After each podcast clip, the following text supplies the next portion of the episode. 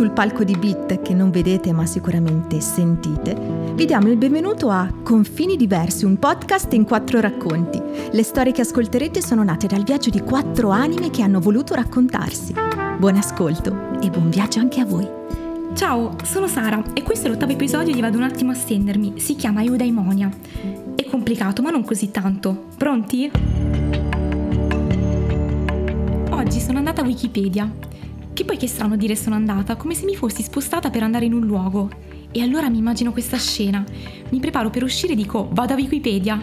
A fare cosa? Mi chiederebbe il mio amico immaginario Filippo. Mmm, non lo so ancora. Sicuramente a scoprire qualcosa, risponderei io. E così, varcando una soglia immaginaria, sono andata a Wikipedia, precisamente nel quartiere del cinismo. Bello, l'ingresso è bello. Renato Pozzetto lo direbbe così, il ragazzo di campagna? Ecco, non ricordo.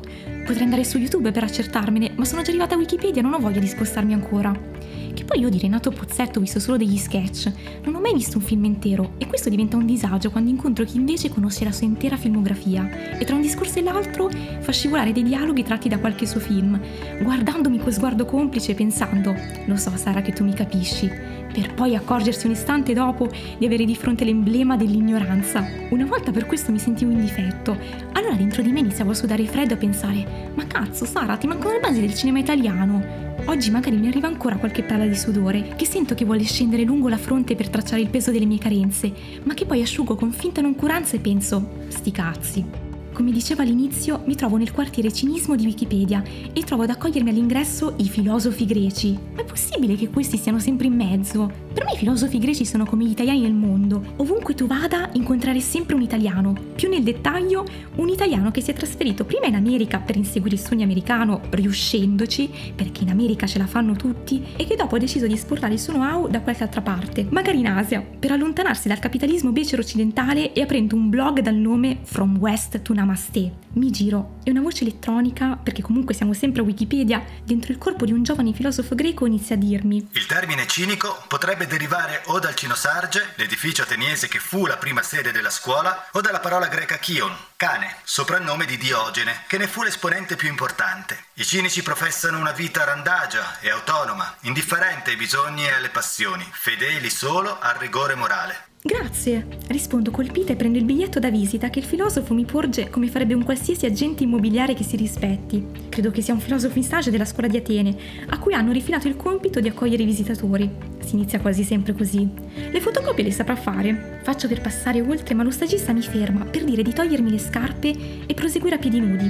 Perché? Domando e lo stagista risponde preparato. L'interesse della nostra filosofia è prevalentemente etico e il concetto di virtù assume un nuovo significato in una vita vissuta secondo natura. L'ideale è l'autosufficienza. Quindi, signorina o signora, le chiedo gentilmente di togliersi le scarpe, accessorio non necessario per continuare la sua conoscenza. Ah, esclamo un po' interdetta. Questa visita a cinismo inizia a piacermi. Mi sono lasciata lo stagista alle spalle che mi ha sorriso in modo strano, non so, con quello sguardo dei sapienti. Bah, avrà imparato a stampare un documento in PDF e si sentirà già arrivato. Forse vi starete chiedendo perché oggi sono venuta qui. Non potevo restare sul divano come ormai, immagino, giunti all'ottava tappa di questo viaggio sarete abituati a vedermi. Allora, Innanzitutto ho scoperto che ogni città ha un quartiere del cinismo e come i quartieri ebraici, che per ragioni storiche sono un po' appartati e defilati, sono sparsi nel mondo. Un po' come gli italiani che sono ovunque, esatto. Vi ho sentito che l'avete pensato. Scontati come me. E se così non fosse vi prego di fingere di averlo fatto, per evitare un bruttissimo momento di imbarazzo e disagio per tutti, soprattutto per me. Grazie. Secondo, ho scoperto che qui non c'è bisogno della mascherina per andare in giro, perché di base i cinici se ne stanno per conto loro e quando sono con gli altri lo fanno con le giuste e debite distanze. Niente baci, abbracci toccatine varie. La portano solo quando si devono avvicinare a qualcuno per insultarlo e quindi per tutelarsi. Se qualcuno mi si avvicinerà, saprò perché. Terzo, sono venuta qui perché l'unica cosa di cui ho bisogno è raggiungere l'eudaimonia, la lucidità mentale per liberarci dall'ignoranza e dalla follia. Vi lascio un minuto di silenzio per assorbire il peso di queste parole che trovo su un cartello all'ingresso di un'area ozio. Ce n'è una ogni 100 metri e si può bere del vino che scorre da una fontana. Niente bicchieri, qui si beve dalle mani anche il vino. In linea con il concetto di autosufficienza. Non scarpe e vino garantito. Meno male. Stordita dal vino, faccio il primo passo per liberarmi dall'ignoranza. Esco dall'area ozio e corro subito a cercare cosa stracazzo significhi eudaimonia. E per farlo ho bisogno di uno di quei maledetti filosofi greci che si aggirano sprezzanti per il corso principale Mollami. Finalmente vedo una filosofa e avvicinandomi più del dovuto le domando: Salve, mi scusi, no, no, no, no, non ho intenzione di insultarla. Guardi, abbasso la mascherina in segno di pace. Volevo solo chiedere se può chiarirmi il significato del termine eudaimonia. Grazie in anticipo. Mi guarda, mi studia e mi insegna. Eudaimonia affonda le sue radici dall'eudaimonismo, la dottrina morale che riponendo il bene nella felicità, appunto eudaimonia, la persegue come un fine naturale della vita umana il termine deriva dal greco eudaimonia, felicità, benessere, composto da eu, buono, e daimon, genio, demone. La meraviglia più incisiva ed eloquente che sta in questa parola è la sua etimologia. L'eudaimonia è l'essere posseduti dal buon demone. Per caso ha bevuto del vino? No, perché si sente. Con eleganza se ne va e mi lascia così, avvolta da una sensazione di sospensione e rivelazione. Mi rendo conto che questa mia visita a cinismo di Wikipedia non è casuale, come quei viaggi che ti sconvolgono la vita. Vi è mai capitato di fare un viaggio, tornare e sentirvi diversi? E magari di pensare che in quel paese ci vivreste perché si vive meglio, non come da voi dove le persone pensano solo a lavorare, vanno sempre di fretta e sono fredde? Ecco, perché in genere questa sensazione la sperimentiamo viaggiando e non nella vita di tutti i giorni? Forse perché nel viaggio ci distacchiamo dalla vita di sempre e se allora basta allontanarsi dalla nostra vita per sentirci meglio, significa che stiamo vivendo male? Ecco, non lo so, non ho risposte, ma sento che se fossi vissuta ai tempi dei filosofi greci non avrei avuto dubbi su quale scuola di pensiero seguire. Continuo a camminare nel corso Mollami, con questa nuova luce interiore e inciampo in un sasso avvolto da un papiro, lo srotolo e trovo scritto. Si narra che Diogene di Sinope, uno dei fondatori della scuola cinica, mentre se ne stava al sole, Alessandro Magno si avvicinò e gli disse: Chiedimi qualsiasi cosa e la avrai. E lui rispose: Spostati, che mi fai ombra. E tu, signorina o signora, avresti il suo stesso coraggio? Ricordati che l'eudaimonia è basata sull'autarchia, la virtù, l'amore per gli esseri umani, la paressia e l'impassibilità nei confronti delle vicissitudini della vita. Firmato lo stagista. PS1. Qui non abbiamo bisogno di fare le fotocopie e stampare in PDF, pivella. PS2.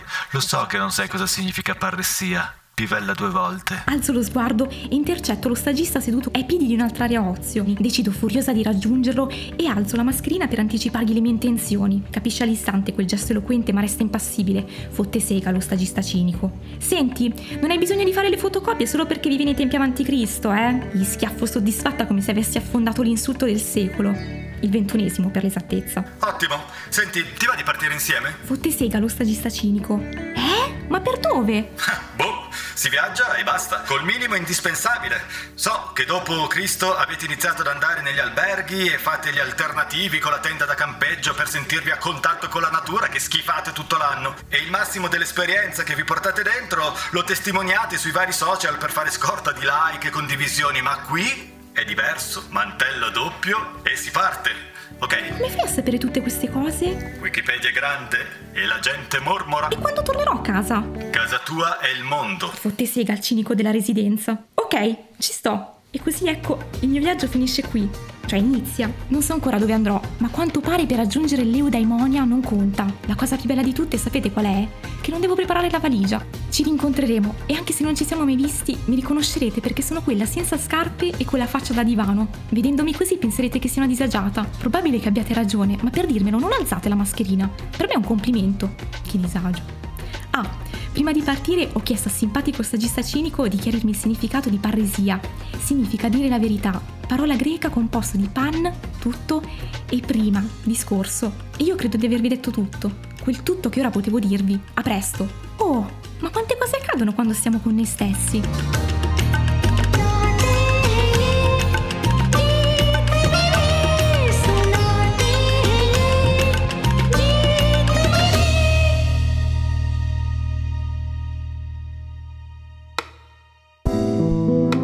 Era l'ultimo episodio di Vado un attimo a stendermi. Segui le altre puntate di Jonah, Santina e Steve su confinidiversi.it oppure sulle principali piattaforme in streaming di podcast e musica. Confini Diversi è una produzione dell'associazione Bit Scuola d'Arte anno 2021.